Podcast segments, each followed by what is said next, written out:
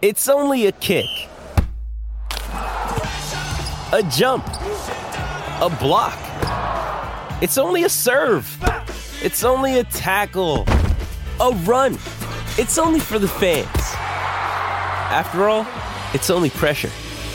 You got this. Adidas. Hello, everybody. This is Marshall Poe. I'm the editor of the New Books Network. NBN listeners like to read books and buy them. So we thought we'd tell you that right now, our friends at Princeton University Press are having a remarkable site wide sale. You can get 50% off books, including ebooks and audiobooks, with the code 50, F I F T Y, at checkout until May 31. You can save some real money on Princeton University Press books. I encourage you to go there and check it out. Welcome to the New Books Network there's been a multi-decade campaign to get tough on animal crime or have zero tolerance for animal abuse or have a war on animal crime. You know, there's lots of different mantras. But if these mantras sound somewhat familiar to your audience, they should because they're all borrowed lines, borrowed ideas from the war on crime and the war on drugs. And so my book is sort of saying, look, there's lots of great people out here doing animal work. And but they're borrowing from a tradition of ideas and a discourse that by and large has been a failure, right? And to the extent that we want to see success in advancing the status of animals in law, I'm deeply skeptical, and that's probably an understatement, deeply skeptical of the idea that an investment in more convictions, more policing, and more prosecutions is um, an effective vehicle to get there.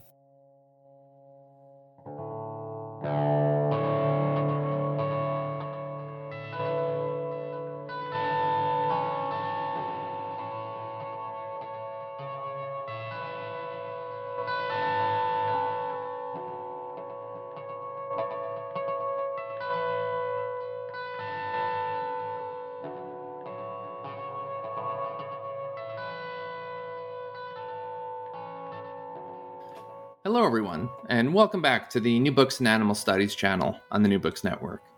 My name is Mark Molloy, and I'm the reviews editor at Make, a literary magazine. The focus of my contribution to this animal studies channel will be animal rights. I'm talking today with Justin Marceau. Justin is a professor of law, the Brooks Institute faculty research scholar of animal law and policy, and an affiliated faculty member with the Institute for Human Animal Connections at the Graduate School of Social Work. Justin serves as the reporter for the Pattern Criminal Jury Instruction Committee of the U.S. Court of Appeals for the 10th Circuit, as an inaugural member of the Governor's Council for Animal Protection, formed by a proclamation of the Governor of Colorado, and he is a fellow of the Oxford Center for Animal Ethics. He is the recipient of numerous awards, including the Justice for Animals Award and the Colorado Criminal Defense Bar's Gideon Award. He's a member of the American Law Institute, and he was a visiting professor at Harvard Law School for the spring 2020 semester. He has recently represented indigent persons, persons sentenced to death, and a wide range of public interest nonprofits. He also frequently authors or contributes to amicus briefs, most often on issues relating to animal law or habeas corpus. He received a JD from Harvard Law School and a BA from Boston College. His first book, and the book under discussion today, is 2019's Beyond Cages Animal Law and Criminal Punishment, published by Cambridge University Press. For all the diversity of views within the animal protection movement, there's a surprising consensus about the need for more severe criminal justice interventions against animal abusers. More prosecutions and longer sentences, it is argued, will advance the status of animals in law and society. Breaking from this mold, Justin demonstrates that a focus on carceral animal law puts the animal rights movement at odds with other social justice movements and may be bad for humans and animals alike. Animal protection efforts need to move beyond cages and towards systemic solutions if the movement hopes to be true to its own defining ethos of increased empathy and resistance to social oppression. Providing new insights into how the lessons of criminal justice reform should be imported into the animal abuse context. Beyond Cages is a valuable contribution to the literature on animal welfare and animal rights law. Welcome, Justin, and thank you for joining us today. Thank you so much. I'm happy to be here and join you. So your book is very, very good and very provocative, or maybe perceived as provocative to some people. I definitely think that every animal protection organization and everyone concerned with reducing violence against animals should definitely read it and engage deeply with the arguments you are making. So, as a way to begin, I was wondering if you could just tell us a little bit about yourself, your your background, training, and the focus of your work. Sure, yeah, appreciate it. And thanks for the kind words about the book. I really appreciate that. So, I'm a law professor and a lawyer, and I specialize in civil rights litigation, including free speech work, um, animal law, and criminal law. And before becoming an academic, I worked in a variety of fields, but I worked on a, a, number of death penalty cases on the on the defense side, on the habeas corpus, and trying to prevent executions. And uh, in some ways, that motivated the book because it always struck me how lawyers that were working on the death penalty didn't have any leftover sympathy or I don't know empathy for animals. And when I worked in the animal law field, then I saw that at least at that time, uh, very few of the animal lawyers cared at all about human incarceration or the criminal system. And, you know, it just sort of struck me that there's more in common between these worldviews than, than these folks are often acknowledging. And that if we really cared about how or why humans were suffering or how or why animals were suffering, we might come to understand that there is some connections between these two things that are often ignored. Yeah, it's it's not intuitively obvious that there should be a certain a, a max in human empathy, but that is something that we're people in this field are working on yeah. trying to build empathy towards animals towards people and ideally towards both which is one of the main things that your book is about right so the main project of your book is to examine the relationship between the animal protection movement and the criminal justice system and Essentially, you argue that the animal protection movement's pursuit of more and tougher incarceration sentences is mistaken and potentially detrimental to the cause of animal protection. So, could you begin by just giving us a, a, a 10,000 foot overview of what your main thesis is, and then we'll drill down from there?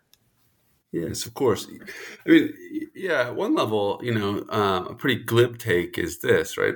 why would we cage humans to teach people that caging or abusing animals is wrong? And you know, the basic point is not so much more complicated than that, but it's born out of a sincere desire to to question and examine the foundational assumptions of a movement, um, animal protection, that I think is really important to to modern civilization.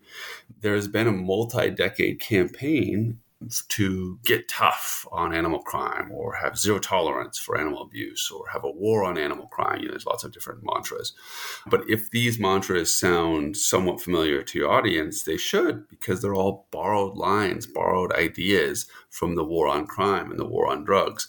And so my book is sort of saying, look, there's lots of great people out here doing animal work and but they're borrowing from a tradition of ideas and a discourse that by and large has been a failure, right? And to the extent that we want to see success in advancing the status of animals in law, I'm deeply skeptical, and that's probably an understatement, deeply skeptical of the idea that an investment in more convictions, more policing, and more prosecutions is um, an effective vehicle to get there.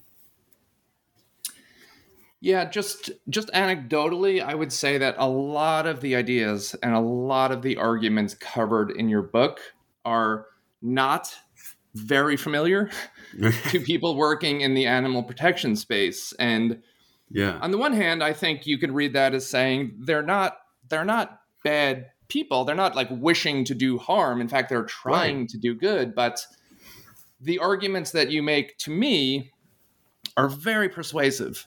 And it goes beyond just why cage x if you're trying not to cage y. That is an obvious way to think about it, and and potentially that's all that you need. But it goes into arguments of the best way to protect animals may be mm-hmm. to end this so-called war that we're engaged in. So mm-hmm. it, it is uh, once again it, it's it's a powerful book and um, a bit of a revelation, I think, to people that aren't so deeply familiar with these these lines of thought that they really should be. I appreciate so, it. Oh, I was going to just say, I mean, yeah, you know, I, I think you're absolutely right in the sense that in many occasions, I would, even while I was writing the book, I would be in a pet store, you know, buying cat food or something. And the clerk, you know, in this day and age, everything comes up, you know, your email address and things. And so the clerk would see that I was affiliated with an academic institution. Then she'd ask what I teach. And I'd say, oh, I'm teaching animal law. She said, oh, animal law, that's great. She's like, you know, um, you know, do you help prosecute people? Like there was a sort of the connection was so substantial among people that I would meet when I would often say, "Oh, I do animal law work." They would assume that meant I helped incarcerate people. It's it's very salient in the public imagination. Yeah, and I think it's kind of famously it's um, one of the the things that engages people the most, and you and you cover that in your book. I think right. that. Uh, it almost potentially could become an addiction for organizations because that's the thing right. that their supporters are the most jazzed about. Right. Um, and so this your project and the project of of course other people is is to talk to the to the animal protection organizations, but also to begin to get these lines of thought out to the broader public. And that's a big it's a big task, but an important one. Thank you. So could you give us just a brief overview of the, the criminal justice system in the United States for those who aren't familiar with the details? Yeah. The scale of it, but just as importantly, the the nature of its systemic racism. And Absolutely. I'm in just a minute I'm going to ask you about the impact on individuals, mm. but let's not go there yet. So just sure. just the big picture criminal justice system. Yeah, of course. I mean, this is uh, it's it's a it's a great question. I mean, this is I, I you know an introduction to criminal law in law school. I spend almost two weeks on this, but I will I'll give sort of a some broad brush, and then you can ask me follow ups if there's there's things you think that I'm leaving out for your listeners. But you know, many of you have probably heard that the U.S. Um, is one of the world leaders in incarceration. You might not know exactly what that means, but the U.S. is uh, has around five percent of the world's population, but we incarcerate around twenty five percent of the world's prisoners. And you may have heard that fact before, but what you may not know is that this was not always true. It was not an inevitable truth. I was born in 1977, and at that time, the U.S. was really not more punitive than Europe, and it was much less punitive than places like Russia. Uh, but somehow, during the course of my life, this has all changed radically. So, whereas in the 1970s, we incarcerated about uh, 150 persons per 100,000, today in the US, that number is close and hovers right around 700. So, 700 people per 100,000. And so, what that tells you from the 1970s until now, we have had a quintuple and we've increased by about 500% our rate of incarceration. so, countries in Europe tend to be, I think there's still no country in Western Europe that has breached the 200 club, that is 200 persons per 100,000. And like I said, the US, we're at 700. Pretty striking. And, you know, so in it, it, to, to, put that in even more stark, stark terms, just to be clear, you know, if the US wanted to become average, um, you know, among the average nations of incarceration. We usually don't, you know, strive for. That's not what makes America great, right? We don't strive for uh, mediocrity. But if we wanted to be mediocre or average, estimates are we would need to release somewhere between 1.5 and 1.8 million persons from incarceration. It's, it's completely unfathomable. It's ridiculous to imagine, actually. And of course, as you mentioned, right, the incarceration system in this country has just massive distributive harms. African Americans are incarcerated at a rate of about six times that of white persons. Persons who identify as Latina or Latino are incarcerated at rates of about 2.5 times the rate of uh, white persons. We could say lots more about that. You know, population data studies are always subject to, to questions, but persons who identify as black or brown make up about 30% of our population in this country, and they're about 60% of the incarcerated population. So it's really not, you know, in 2020, 21, we're really not in a state where we say, oh, yeah, the criminal system is working, it doesn't have distributional harms, there's no racially inflected problems. You know, those who study the system know there are problems. And the question is, well, should we care? And how much should we care? And what should we do to change it? So, one of the points that you make in your book is that there are some issues with the criminal justice system, and it's not a natural ally for social justice movements. And yet it is the the BFF, it is the best friend of animal protection groups at this moment. Mm-hmm. So could you talk to us just briefly about the ways in which animal protection groups are really going out of their way to ally as closely as possible with the criminal justice system. Yeah, I mean, it's it really is everything. I mean, if, if you were to sort of go to the web pages of any major national organization, what you would see is, you know, an image of probably an abused or neglected, you know, companion animal.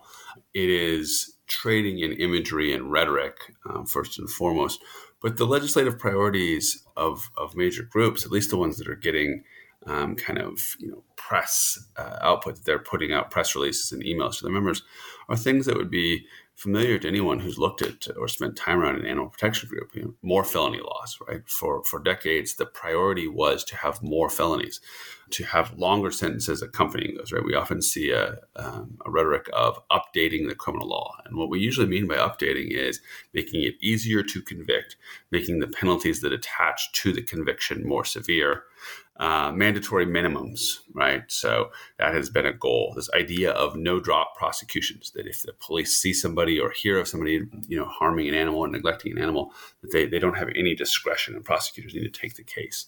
Um, offender registries, right? So if you've, you've heard about sex offender registries, um, there's been a, a, strong push for those in the in the um, animal context. Uh, even things like privately funded prosecutors, which are which are sort of creative and novel to um, the animal movement. And then, you know, which is always common whenever you have a, a, sort of war on crime of any sort, what you see is in the rush to have the crime enforced, there is a, a sort of willingness to reduce or sacrifice constitutional protections. So some of the big victories for animal groups that are celebrated are efforts to reduce the protection of the Fourth Amendment. You know, when can the police enter your home without a warrant and these sort of things? Very common, you know, in the war on drugs as well. All these things, right, were were kind of touchstones of things like the war on drugs, and and now they have been uh, uncritically adopted by the the animal protection movement, and that's sort of what I challenge. But it's, it's it really is everything, right? You say, well, I've heard about this, right? I mean, all you need to do is look at the bumper stickers, right? It's it's if you were to have a bumper sticker that said, you know, reduce meat or meatless Monday, that would be still really radical. But if you have a bumper sticker that says abuse an animal, go to jail, um, you know, you might get honks and thumbs up you know, and the organizations that put that out, you know, the newsletters would say, abuse an animal, go to jail, and we mean it, right? Really tough on crime type rhetoric. And that's what we've been teaching the public for decades. Could you now tell us a bit about the, the impact of incarceration on the, the individual and the collateral impacts on the family and even the wider community of the incarcerated individual? Yes, it's such an important point. I mean, there is this pervasive myth. I mean, this this again is sort of focused on the human side, but I, am happy to, to turn over to the animal side in a moment. But there's this pervasive myth around criminal punishment. Um, there's lots of myths, but one of the myths is that getting a misdemeanor conviction is not particularly terrible or horrible. And related myth is that once you serve your time, you get back to doing what you were doing, right? So just go serve your time and then come back and join us in society. And these are myths because the reality is that for many persons, the process, the trial, losing your family, losing your job, you know, all of these things, when you're charged, being held pre-trial, um, these are the real costs, right? There's a long, long list of consequences. You said collateral consequences, that is, the sort of civil ramifications of criminal proceedings that are as damaging or more damaging when we're talking about uh, lower level offenses, right? So for many people, be much more you know damaging to their life to be deported from this country than it would be to have a misdemeanor violation. But it turns out that those come as a package deal quite often. Right? You'll maybe lose um, voting status, to lose your public housing, to lose your driver's license, to lose your licensure that allows you to be a contractor or some other job, and not being able to go back to work. And, you know, I mean, these things have all happened in the realm of, of animal prosecution. And you have people who are, you know, you have animal protection groups. Um, I shouldn't just say people. You have, you have animal protection groups using money from donors to file briefs saying that persons should be deported from this country. So, you know, in one, in, in sort of one sense, I quote the great political scientist Timothy Pachirat, who's written the book Every 12 Seconds, for saying, you know, when did the animal protection movement become an arm of ICE? When did they become an arm of immigration enforcement? Well, they did when they decided that it was proper and a good idea to advance the rights of animals through any form of kind of carceral or, or criminal justice logic. And so deportation is one of those things, right? And this is a sort of TV imposed myth or lie, this idea that we all get justice if somebody gets prosecuted and convicted. It's just, it's not, that's never been the reality. And it's certainly not the reality for the persons in the system. So, if you don't mind, let's just um, let's just hammer this point home a little bit. So, there's the, the concept in your book of civil death, and you've covered a lot of this already. I don't mean to mm-hmm. retread ground, but just in 60 seconds or maybe two minutes, can you walk us through all of the all of the ramifications that lead to civil death? A lot of this you've already covered. I just I just want this to come across as clear as possible. Sure. Yeah. I mean, it really is. I mean, the, the, there is this concept of civil death, and it is meant. You know, it's it's this idea. You know, from an earlier time, you would you would imagine that if you were getting convicted of a felony, you would be executed. If you were sort of convicted of a misdemeanor, the idea was you were essentially civilly dead. You would, you know, not have rights to own property. You would lose what you had. You kind of be sent out. Um, and you know the leading scholars of of the system in the modern times, and that includes people like Gabriel Jack Chin, have written that the modern system of collateral consequences functions very much in a way that looks like civil death. That is, you are convicted of a, of a panoply of crimes, and then suddenly, holy cow, you can't go and vote. Oh my goodness! I tell the story in the book of a guy who went through the training to be um, an HVAC service person uh, and couldn't do so because of his conviction, right? So we are quite literally creating barriers. These aren't like, you know, psychological barriers. barriers. These aren't uh, theoretical barriers. We're creating lit- literal legal barriers to regaining work, to being able to drive to work. Um, you know, and, and, and likewise, I mean, I think of civil death as expanding to the sort of things that we see in and around parole and probation supervision, right? You have these persons who move for example, I was just looking at a case where a woman moved out of her apartment um, that had a um, rat infestation, and she moved out and she didn't file the right paperwork. Um, and the fact of doing that landed her back in prison right? So just imagine a web of consequences where you're filling out forms, you're filling out papers, you're learning that you don't get to drive anymore, you're learning that uh, you know your public benefits have been decreased, um, you're losing, you're at risk of losing child custody. Um, I mean, truly the sort of scenario that that many of us would say, "Wow, the sky is falling." And yet, if you look at the literature of the animal protection movement, you'd say, "Oh, well, we're doing things that are non-carceral." Sometimes we even encourage um, non, um, you know, non-custodial punishments, right? Sometimes we say, just give them a conviction. Well, it is that conviction that might be the most debilitating thing in this person's life, right? It might lead to them being deported and the like. I hope that's responsive.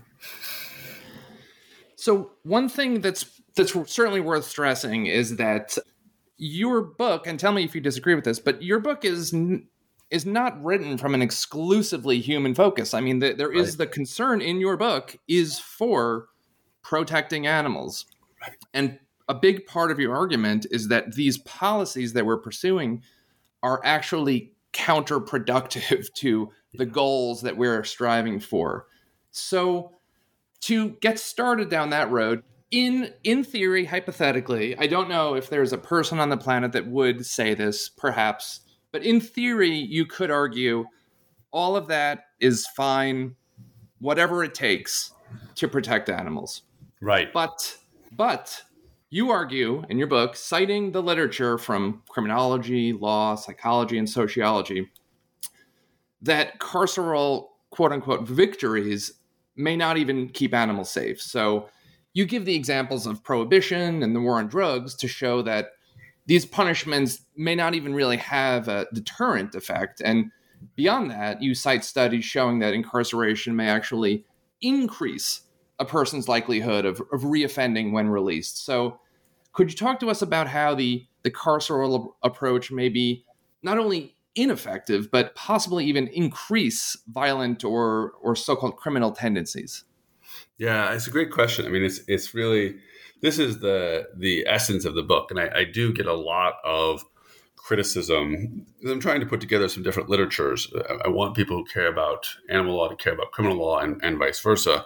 And yeah, I mean, I get a lot of, of hate mail from uh, pro animal people, you wondered if anybody thought this way, who say, look, uh, what you're saying is all really interesting, but it sounds like human rights. And what I do is animal rights. And so, as an animal rights lawyer, I really don't give uh, a darn about what you're saying, right? Stop with the human stuff and come over and join us and do some animal stuff. And I have to say that's the it's been the most uh, demoralizing aspect of of uh, having published this book is that that is in some ways, uh, you know, it's it's maybe in, in 2020 changing, but th- that's been the most demoralizing part of this project. And in a, in a sense, there's there's just this line in their mind uh, of, of the average animal advocate that says there's human issues and there's animal issues. And you know, caring about racism in the system, caring about problems with you know collateral consequences and, and registries and those things, they just uh, you know they're they're fundamentally human issues, and all we're trying to do is help animals. And, you know, what I'm saying is that it's far, far from clear that prosecutions are producing less animal crime. You know, it's it's one of the things that's shocking to me about the entire criminal animal law project is that over all these decades of investing in more felonies and convictions and prosecutions, the groups have never invested in any research to suggest that this has reduced animal crime, right? All the data suggests that animal uh, suffering is going up, animal crimes are up. But um, we are taught, we are conditioned to believe um, in this sort of utopian ideal that as long as we have prosecutors who say, oh, yes, I care about animal crime, oh, yes, I will prosecute this, then at the end of the day, we're in good luck because animal crimes will go down, right? But there's nothing that says this, absolutely nothing. Um, so, one of our foundational assumptions as, as animal protection advocates has just been potentially um, a false or false narrative or a red herring, right? Which is okay, more crime, more prosecution, we will have less animal crime. And I could give you lots of examples. I do in the book go through a number of the, the leading criminology studies and social psychology on this. But even in the last 18 months, I mean, there, you know, with the with the rise of some progressive prosecutors, um, these narratives are even more in question. Right? There's a study out of um, Suffolk County in Massachusetts that shows actually that when persons are not prosecuted, so not that they don't go to jail, when a prosecutor drops charges altogether against a person, those people, as compared to a control group, have less future contact with the criminal system. And I think they looked at that for about two years. So imagine that, right? Our American mindset is so punitive that we can't really imagine a world in which the absence of punishment means that a person will do better. But because of things like collateral consequences and the like, it turns out that that could be true. It could be, we've never tried this, that less punishment produces better outcomes.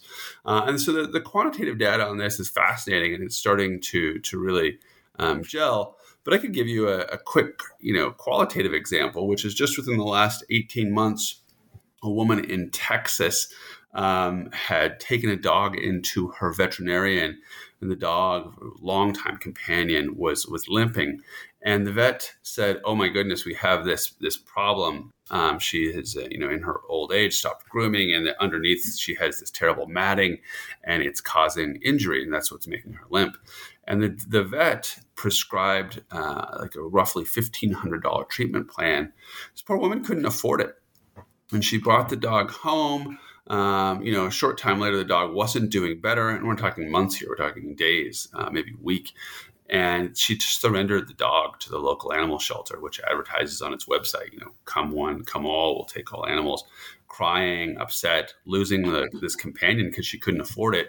Well, when she turned it over to this uh, animal protection organization, within uh, a short period of time, police officers were sent out to her house, and she was charged with felony neglect for the for the matting.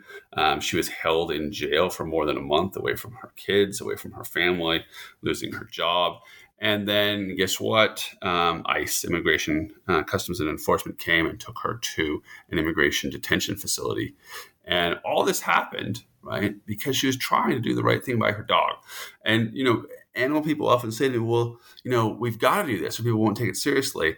Um, I can tell you that the lawyer for this woman who is fighting her deportation tells the neighbors in that community now, right? You'd be making a mistake if you run to the you know, shelter or you run to the animal lawyers because they're not going to help you. They're going to end up getting you deported or get your neighbor deported, right? And this is the same thing that's happened with various kinds of uh, you know sex crimes and the like. People want to be safe, They don't necessarily want the person who has harmed them to be deported or locked up in a way. Right? People, it's it's, it's a complicated thing. So um, yeah, it's it's far from clear, I guess, as a, in both in terms of qualitative data and quantitative data, that the animals are being helped by this focus on convictions or longer sentences, and, and in fact, the opposite seems to be true. And could you just on a on a top level sense, could you kind of make the connection to to your last answer, the ways that incarceration Im- negatively impacts individuals and their communities, with the possibility that crime and violence against animals would increase? So the the toughening of empathy that occurs within prison and the the economic impacts that happen to communities that see significant uh, rates of incarceration. Just just yeah. s- just make that connection. How when significant number of peoples are put away for years, how does how could that result in more violence against animals? Right. Yeah. I mean, so there, there's a lot there, right? It's it's it's uh, there's a lot to unpack in the sense that um, I will say, I mean, this is a, a, sort of caveat to what I just said before, right? I mean, if animal protection people, people interested in protecting animals, did not have any limits to what they would seek in terms of incarceration. And, and frankly, and, and, somewhat alarmingly, I think that's true of some people. You know, you could see an incapacitation benefit at some point, right? You could say, okay, uh, every time you neglect or harm an animal, we're going to lock you up for X decades, some period of decades. Um, it is possible to, you know, incapacitate a person such that they will never harm an animal. But usually, we don't think we're going to be giving these people life sentences. Um, and some people might like that, um, or death sentences or the like. And so these people are going to come back out of prison for the most part. And also, I I apologize, but even even in that circumstance, say we implemented the death penalty, right? Um, it it ignores the fact that that offender's children and that offender's community will see negative consequences that could result in increased levels of anger and yep. instability and all the things that could lead to increases in violence against animals. So even in the scenario where we literally remove anyone that has ever injured an animal from the population forever, even still there could we could see an increase in violence against animals. Absolutely. Yeah. No, I mean there's there's no question that we when we remove people from communities and we have these sort of there are certain pockets, particularly in the South, where you see rates of incarceration, particularly among persons of color, that are just off the charts. I don't have the numbers in front of me, um, but you know there are, there are places where you know in some neighborhoods because crime is of course localized, but it's it's not even just that it's local. It is you know very specific. You get census tract by census tract, and um, you know in some of these areas where there are one in ten families have incarceration. I mean, the, the, the rates of incarceration for the children are just astronomically high. And it's not the case that we, you know, lock someone up and then we purge the entire community of all violence or dis, you know socioeconomic disadvantage and suddenly they will rise up and there will be the animals will be safer and the community will safer I mean, the, again these, these are these are stories we tell ourselves when we don't live in these communities but it's not true right it's it's it's very hard to imagine um, that when you lock up this person suddenly, uh, either when they come out or within their family community, you know, animals are going to be better off. Um, it just doesn't work that way. So you argue that the the carceral focus of the animal protection movement distracts from more systemic analysis and solutions, and this this is kind of the flip side of the, of the point we just made, in that we we we put people away, right. but during that time we kind of we harden them. There, there's no effort put in to help rehabilitate them, and so in theory, when they come out, they're they're more likely to commit violence. And right. so the argument here is that animal abuse is caused by by complex social phenomena that, that should be addressed systematically. But the carceral approach ignores all of that completely and instead just focuses on punishing individuals.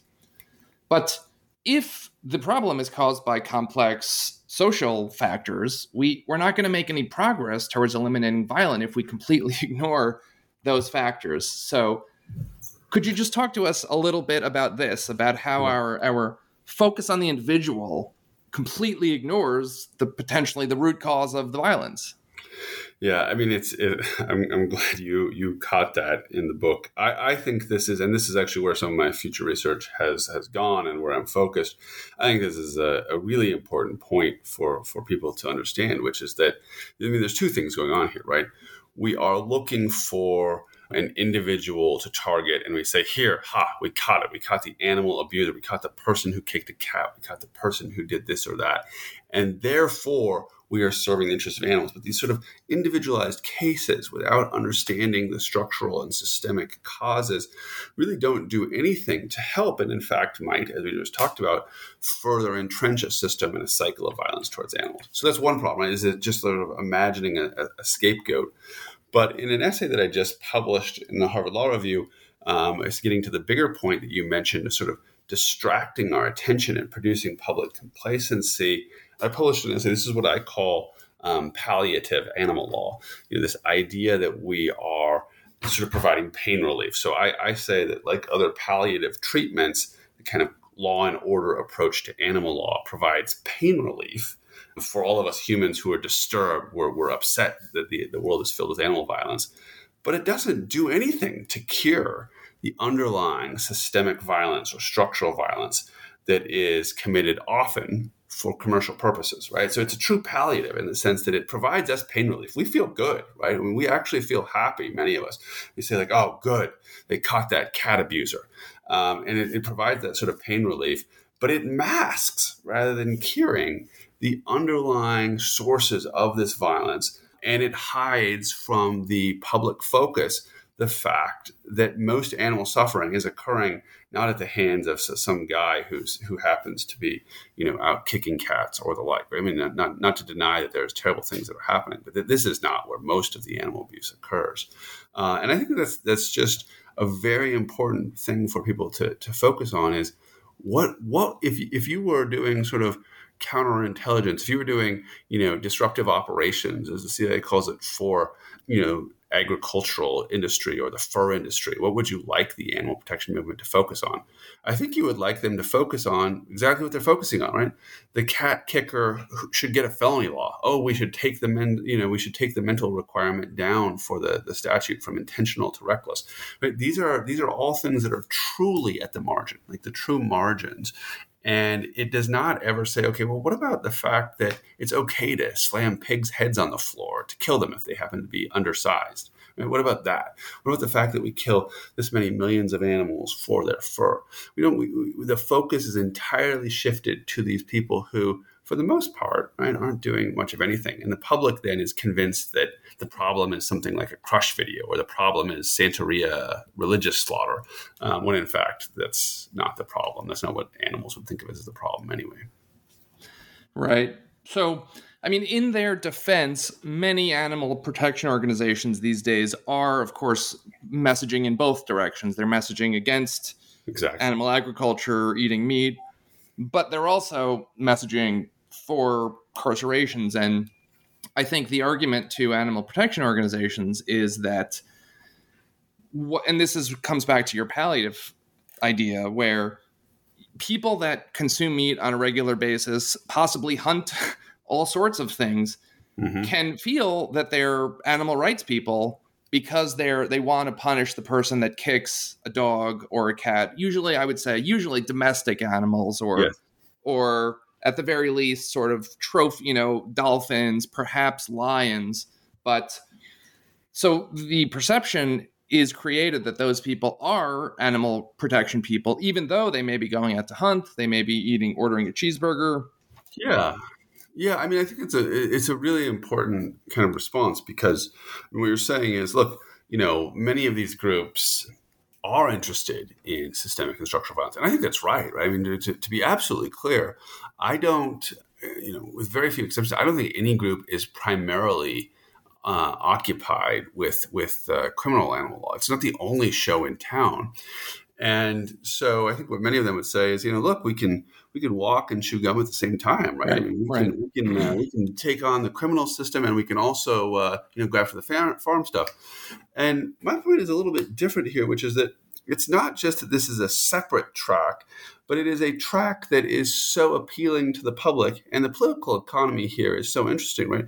Brings in so much money that it becomes a focus, right? A group that might even be only spending 20 or 30% of its resources on kind of carceral or criminal law, you know, focus, criminal focus of animal law probably has a really substantial donor base that's committed to this and they feed that narrative and then bring in new young people who believe it. So one of the things that i have been working on is actually some survey research um, about persons who affiliate with animal protection groups. And the thing that's that I've found that I think is just shocking is that persons who associate with animal rights groups are no more likely than the general public to correctly identify the greatest threats to animal well-being. So those who are paying attention, who are following it, uh, you know, tend to, in, there's no statistical significance, but statistically significant difference in their understanding of suffering and what causes it in, in the largest numbers. And the general public, those who say, I'm definitely not interested in animals at all.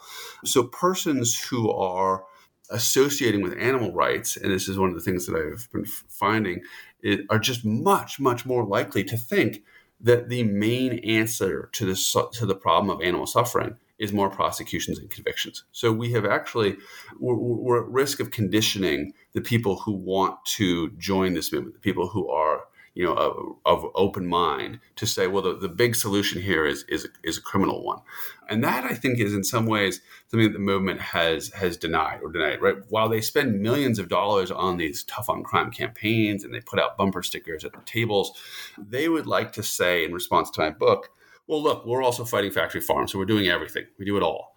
So, you know, a, I think that the criminal focus is is having a harmful effect in that it's creating more animal crime. But B, uh, I feel very confident that it is distracting their own members. Right? If th- these things are co-constitutive, like the people on the ground listen to the movement. Of course, their donations shape the movement, but they are listening to the movement and being shaped, and they're being taught to believe that dogfighting and crush videos and you know religious slaughter are, are the biggest threats to animals. Um, and when you do survey data, that's that's what the people who think of themselves as animal rights interested and follow the animal rights groups tell you, right? So so yeah, I guess in my my view, you're absolutely right that uh, one shouldn't let the perfect be the enemy of the good. And if this is protecting some animals, okay, well that's interesting, and then we can go on to the to the even better projects later. But I actually think this is this is a harmful distraction. It's not just a you know harmless sideshow. It's becoming the show. Well, that is a, a to me that's a fairly extraordinary finding that most or a, a majority or whatever, however you phrase it, of animal protection supporters think that the number one priority is justice for animals campaigns as opposed to factory farming overfishing those sorts of things that's that's an extraordinary fact have you you have not published that yet that's something you're working on that's right. I'm, I'm probably I'm, I'm actually going to be submitting it uh, this this month. I've it's it's a paper I've written up. Maybe we can talk about it, uh, you know, another time. But it, but but yeah, absolutely. I mean, it's it, it is there's a there's a series of findings. Um, one of the one of the things that people are asked um, that I'm that I'm going to be writing up is a discussion. Just what do you think is the most important thing that um, you know animal protection groups can do? And you know, depending on their interest, the person's prior interest, they have all the demographics too, but their prior interest uh, and connection to an animal rights group, there is all sorts of. I mean, sometimes it's fifty percent, sometimes it's two hundred percent. They are more likely to believe that the number one thing animal um, groups should be doing is ensuring vigorous prosecutions of things like crush videos. I mean, the questions are that specific sometimes. So, you know, and the answers include everything, you know, like litigating for personhood, fighting climate change, um, going after factory farms. But the persons who, and, and, interestingly, persons who are interested in animal rights, my findings are that they aren't more punitive in general. Right? They, they don't think that the criminal system is great in general. They don't they, like they don't come back as more punitive than people who are answering. They're definitely not interested in animal rights. They're just more punitive when it comes to animal crimes, and they've come to believe that that is the central tenet of of creating a world where animals are, are safer and better. Well, I, I hope that you publish that paper as soon as possible. Because it out, um, that it really is it's it's an incredible statistic, and I I think I, I think some of these groups would, would be shocked and would not be that I don't think that is their objective because right, everyone all of them are very aware that the the scale of of farming and fishing is is simply so vast that it's it's impossible to fathom. I think trillions trillions of fish are killed every year. Um, it just it it cannot be processed. So um, I, I, think that is a, a, a, very relevant statistic that should be in in discussion. Absolutely. Um, so let's quickly touch on. I want to begin to to transition out of this discussion, but I, I would like to quickly touch on the link. So the link is the notion that people who commit violence against animals are are likely to commit violence against people. And the argument goes that by incarcerating people who commit violence against animals, we prevent violence against humans. But you argue that the link is faulty in at least two significant ways. First off, it's not really true that people who commit violence against animals are overwhelmingly likely to commit violence against people. And second, even if it was, incarceration, as we've just been discussing, is not necessarily the solution. Incarceration may cause an increase in the amount of violence against animals, not a decrease. So, could you just talk to us quickly about the link? What what are the concerns about the link, and and how?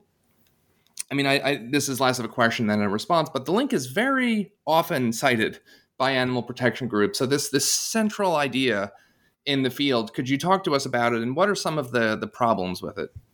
Yes, absolutely. I mean, I, I, could not write a book about the topic of criminal prosecutions in animals without talking about the link because it, is absolutely ubiquitous, right? I mean, it, there is not a discussion about why we need criminal enforcement in this area with where you don't have a sheriff and the animal groups and almost everyone saying this is to protect us, right? I was at a hearing at one a legislative hearing where pictures of the twin towers going down right on 9-11 were put up to support an animal cruelty enhancement. And you might think well how could that possibly be? Well the, the, the legislature had taken the position that uh, you know if you want to reduce violence in society and you want to reduce terrorism terrorism is a kind of violence then it must be that you need to increase the penalties for animal cruelty right? It's so linked in our mind. Often often jeffrey dahmer or yes. ted bundy get, get brought up adolf exactly. hitler yeah, I mean, you see, you're right. You get the the the, the, the famous serial killers who we know, um, you know, quite anecdotally have abused animals. Then we say, well, Therefore, a child who abuses an animal is going to become a Jeffrey Dahmer or a Ted Bundy. Um, and in this way, right, the rhetoric again is so powerful because animal abusers have become a sort of boogeyman, or you know, to use the parlance of the 1990s that many of your listeners have probably heard at this point, a super predator, right? This idea that there is someone who's just different, a ticking time bomb that's waiting to become a serial killer unless we lock them up. But as with you know terms like super predator it was always more mythology than reality. And the truth is that animal crimes don't appear to be particularly good predictors of future violence against humans at all, right? Um, you know, the research is, is kind of uh, weak here, but more often than not, even using the methodologies of the people who've done it, people don't go on to harm humans after harming animals, right? It, even if you accept the methodologies that are used, which are not longitudinal, which are just studying prison populations, um, more people who have harmed humans have not harmed an animal. About two to two out of three have not harmed an animal in the past. So it's a very bad predictor, actually. And isn't it? Isn't it? I may be wrong about this, but isn't it also true that like most people during their life, children, right. children are as I think is fairly well known, children are not necessarily overflowing with empathy. So many, many, many children will harm animals. And so if we were to, you know, imprison all of the children that harm animals, we would be imprisoning perhaps the majority of all children. Right. It's a. I mean, that. Yeah. It's it's it's really a complicated question. I mean, there there are the numbers, yes. I mean, I think that everyone accepts that the number, uh, the, the quantities of animal abuse that happen in childhood and adolescence can be quite high. And in some populations, in some studies, they've suggested a young, um, at least among young males, it may even be considered normative behavior. I mean, that's a problem that needs to be addressed.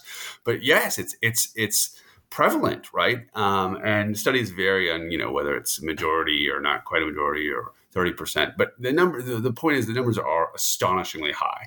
And we're never going to get to a point, where I hope, where we're incarcerating 30% or 50% of our population and not 30% or 50% of our population or anywhere near it are going to become violent serial killers or violent, abusive human beings. Um, so that's part of the problem, right? Is uh, and, and, and persons in, in, clinical psychology and other fields have, have written about this. I mean, my, my contribution here is just to note, right, in, in part, we are, we often say that, you know, the, the link helps us see the wolf in the sheep's clothing, right? It looks like a normal person next door, but you don't know that they're hurting kittens, and that means they're going to, you know, turn into Jeffrey Dahmer. In fact, right, with many of these kids in particular, we're probably pathologizing them and, and sort of putting the um, the sheep in a wolf's clothing, right? We're, we're, sort of saying, "Oh my gosh, you've got a son that's going to turn out to be Jeffrey Dahmer." Um, it's just not true, right? It's it's overwhelmingly not true. And as you note, right, even if it was true, even if it was true, incarcerating a person who lacks empathy, which is basically what all the people have said is, is, is the foundation of link, incarcerating that person and then expecting them to come out a cat lover is absurd right? Somebody who hurts a cat when they're 16, lock them up for 18 months and let them come out and say, now, now, we're, now society is safe. I mean, that, that, there is there is zero evidence that that happened, that they become animal lovers. So I guess the point is that the talk about the link is all a bit misleading. And the way that I ask people to think about it is to imagine links plural, right? Um, for example, income is highly linked to animal abuse or neglect. The same survey that I was just talking about with uh, a moment ago um, one of the things that I find and that I'm going to publish is that persons making under 100,000 are about four times more likely to know someone who has been accused of an animal crime. So there may be links, but it's things like income. Also, socioeconomic disadvantage or joblessness is highly linked, right? Uh, I show that as well. So to imagine that you solve crime downstream just by punishing more harshly animal abuse is, is, is pretty fanciful thinking. There's, there's lots of things going on here income, socioeconomic disadvantage, race, class, all of these intersections that are linked, that are, there are links plural. There is not one link, there's no magic silver bullet. Right. If, if you hadn't brought up the links plural, I, I was going to bring it up. The idea that if we're if our concern is to identify the potential causes of violence against animals based on the data, the data is pointing us to income inequality, poverty, high incarceration levels. Right. Exactly. That's exactly. Um, so, okay. wrapping up.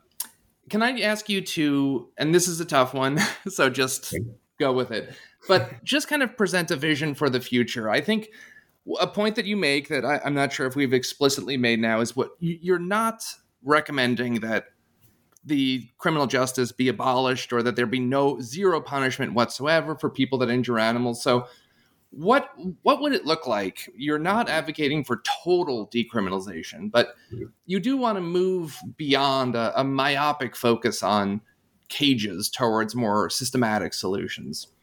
So can you just yeah, just talk to us a little bit about that. I mean, it is it is a really hard question, as you acknowledge. I mean, that's why I'm continuing to sort of do research on this and think about what are the, what are viable alternatives. Mean, what I'll say, you know, um, which in some ways is unsatisfying, is in all different fields, there, you know, social social scientists have documented that when we're entrenched in a certain culture or a certain set of norms, it's difficult for us to imagine the world in any other way, right? We, we see the world through the lenses we are presented. And that is true of animals, right? Like for us, for much of the, the world, we say, well, they're food, they're entertainment, they're all these things. And we can't imagine a different world. And the people doing animal protection work are often challenging that dominant norm. Um, and what I guess I'm asking them to do is simultaneously say, well, just as you can think outside of the, the, the cultural norms that, that you know predispose many of us to think of animals as ours to use. Um, you have to be able to think of a system beyond the, the criminal punishment system as a, as a social change driver, right? You have to you have to have that creativity too. And you know, my my co-author and, and collaborator Lori Gruen, who's at Wesleyan University and the, um, a philosopher there, you know, she often says she says, I'm labeled utopian, I'm labeled naive because I call for prison abolitionist. She's a she's an abolitionist, and she says, but the truth is, you know, um, it's utopian to imagine that more prosecutions are keeping us safer and are they are reducing the crime? Right, that that's the real pipe dream. So what do we do? I mean, you know, I, first, as I said, lots is already being done. There are lots of great, as you've pointed out, uh, animal advocates out there litigating and bringing policy proposals that bring attention to the suffering of animals in ways that do not conflict with civil rights. They don't ask for the Fourth Amendment to be reduced or somebody to be deported. Um, you know, people are suing to impose fair labeling standards on food products. They're suing to protect wildlife, to challenge the environmental damages of CAFOs, um, you know, bringing down ag gag laws or anti-transparency measures. So there's lots that can be done, and some of it is already being done. In the realm of abuse itself, I mean, you know, I am I'm I'm embarking on a research project to imagine what it would look like if we piloted sort of truly restorative or community based justice approaches to animal um, neglect and abuse, right? Uh, maybe big thinkers and funders in the criminal justice realm will see this as a major opportunity, right? I mean, I think of animal law as a beautiful field because it allows us to think about law more generally through a species that we think of as less than us. And in this realm, what I'm planning to do is say, look, nobody wants to do big studies on violent crime and innovative studies. Every all these studies, you know, are usually about nonviolent crime, even with progressive prosecutors. Um, and we say, okay, yeah, we could do this and this. We could charge less. We could dismiss, you know, give more probation. But in most of us accept, at least we care about animals, that animal crime is a form of violent crime. Fine. And so, could we do some innovative, you know, research and pilots where we say taking violent crime, could we actually try things where we're reducing charges and providing opportunities that then change the way we think about the whole system in general, the criminal system, right? I mean, it's an opportunity for us to learn from animal law because of speciesism, because people think that animal crime is less serious, and say, teach the world something about how we might respond to violent crime. Because the truth is, we just haven't tried, right? So, yeah, I mean, I don't, I don't have a, a pat answer, but I think that there's going to be investments in some of these programs and pilots that we're going to learn things that we haven't known for decades. I'll also just say, sort of droning on here, but you know, it's possible that we could have subsidies instead of citations, right? Money does a lot. And, uh, you know, the truth is that instead of putting someone in jail for neglect, if we helped her pay the vet bill or the food bill or the groomer bill, um, we would be making the animal community look a lot different. They would be a voice of support, a voice that a, a, number you would call instead of a group that you would fear. They're coming to take your dog. They're coming to send you to jail. They're coming to have you deported. Uh, and so I think there's opportunities. So I, I think to, in summary, uh, attempting rehabilitation and sort of more systematic approaches to to make the world better instead of punitive initiatives to to sort of single out and and punish and make life worse for offenders or however we want we will label them. Yes. Yeah, I think that's right. I think that's right. Exactly.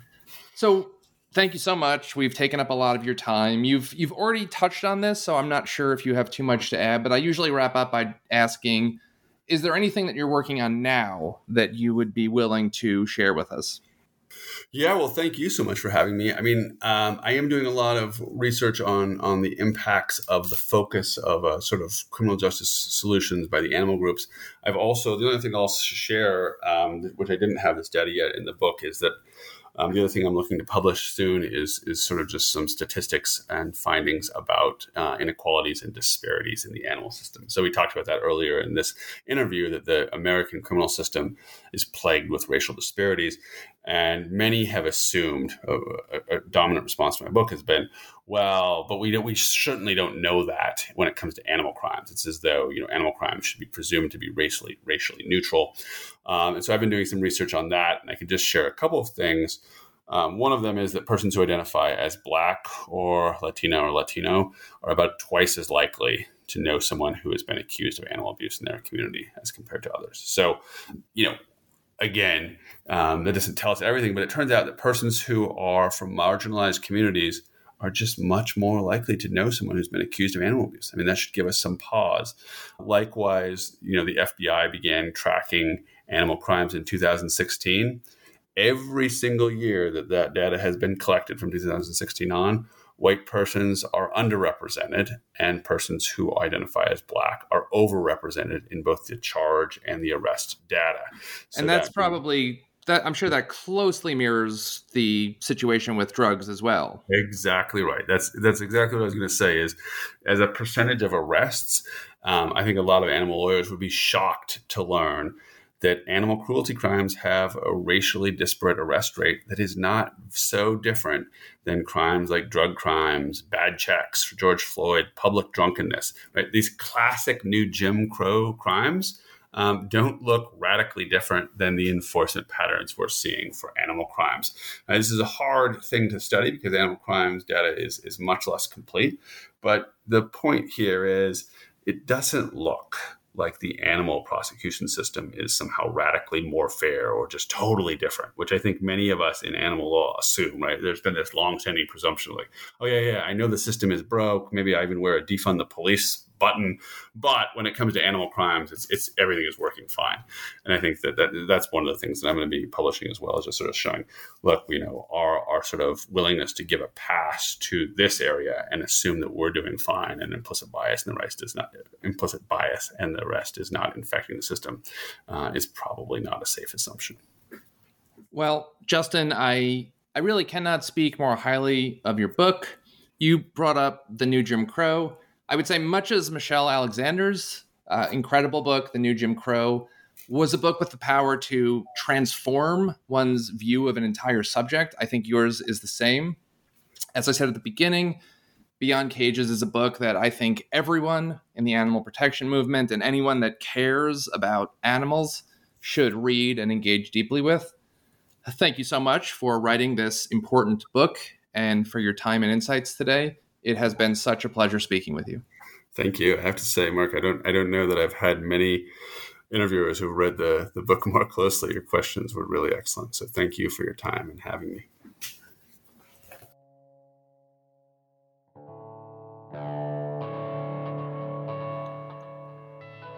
I hope you've enjoyed this conversation. I've been speaking with Justin Marceau about his 2019 book, Beyond Cages Animal Law and Criminal Punishment.